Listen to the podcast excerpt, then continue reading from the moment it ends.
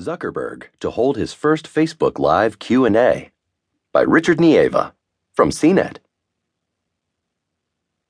Facebook CEO Mark Zuckerberg has become well known for his town hall style question and answer sessions. He's done them from places including Berlin, Delhi, India, and Facebook's headquarters in Menlo Park, California. But next Tuesday, he'll do his first Q&A via Facebook Live, the live streaming video service the social network has been intensely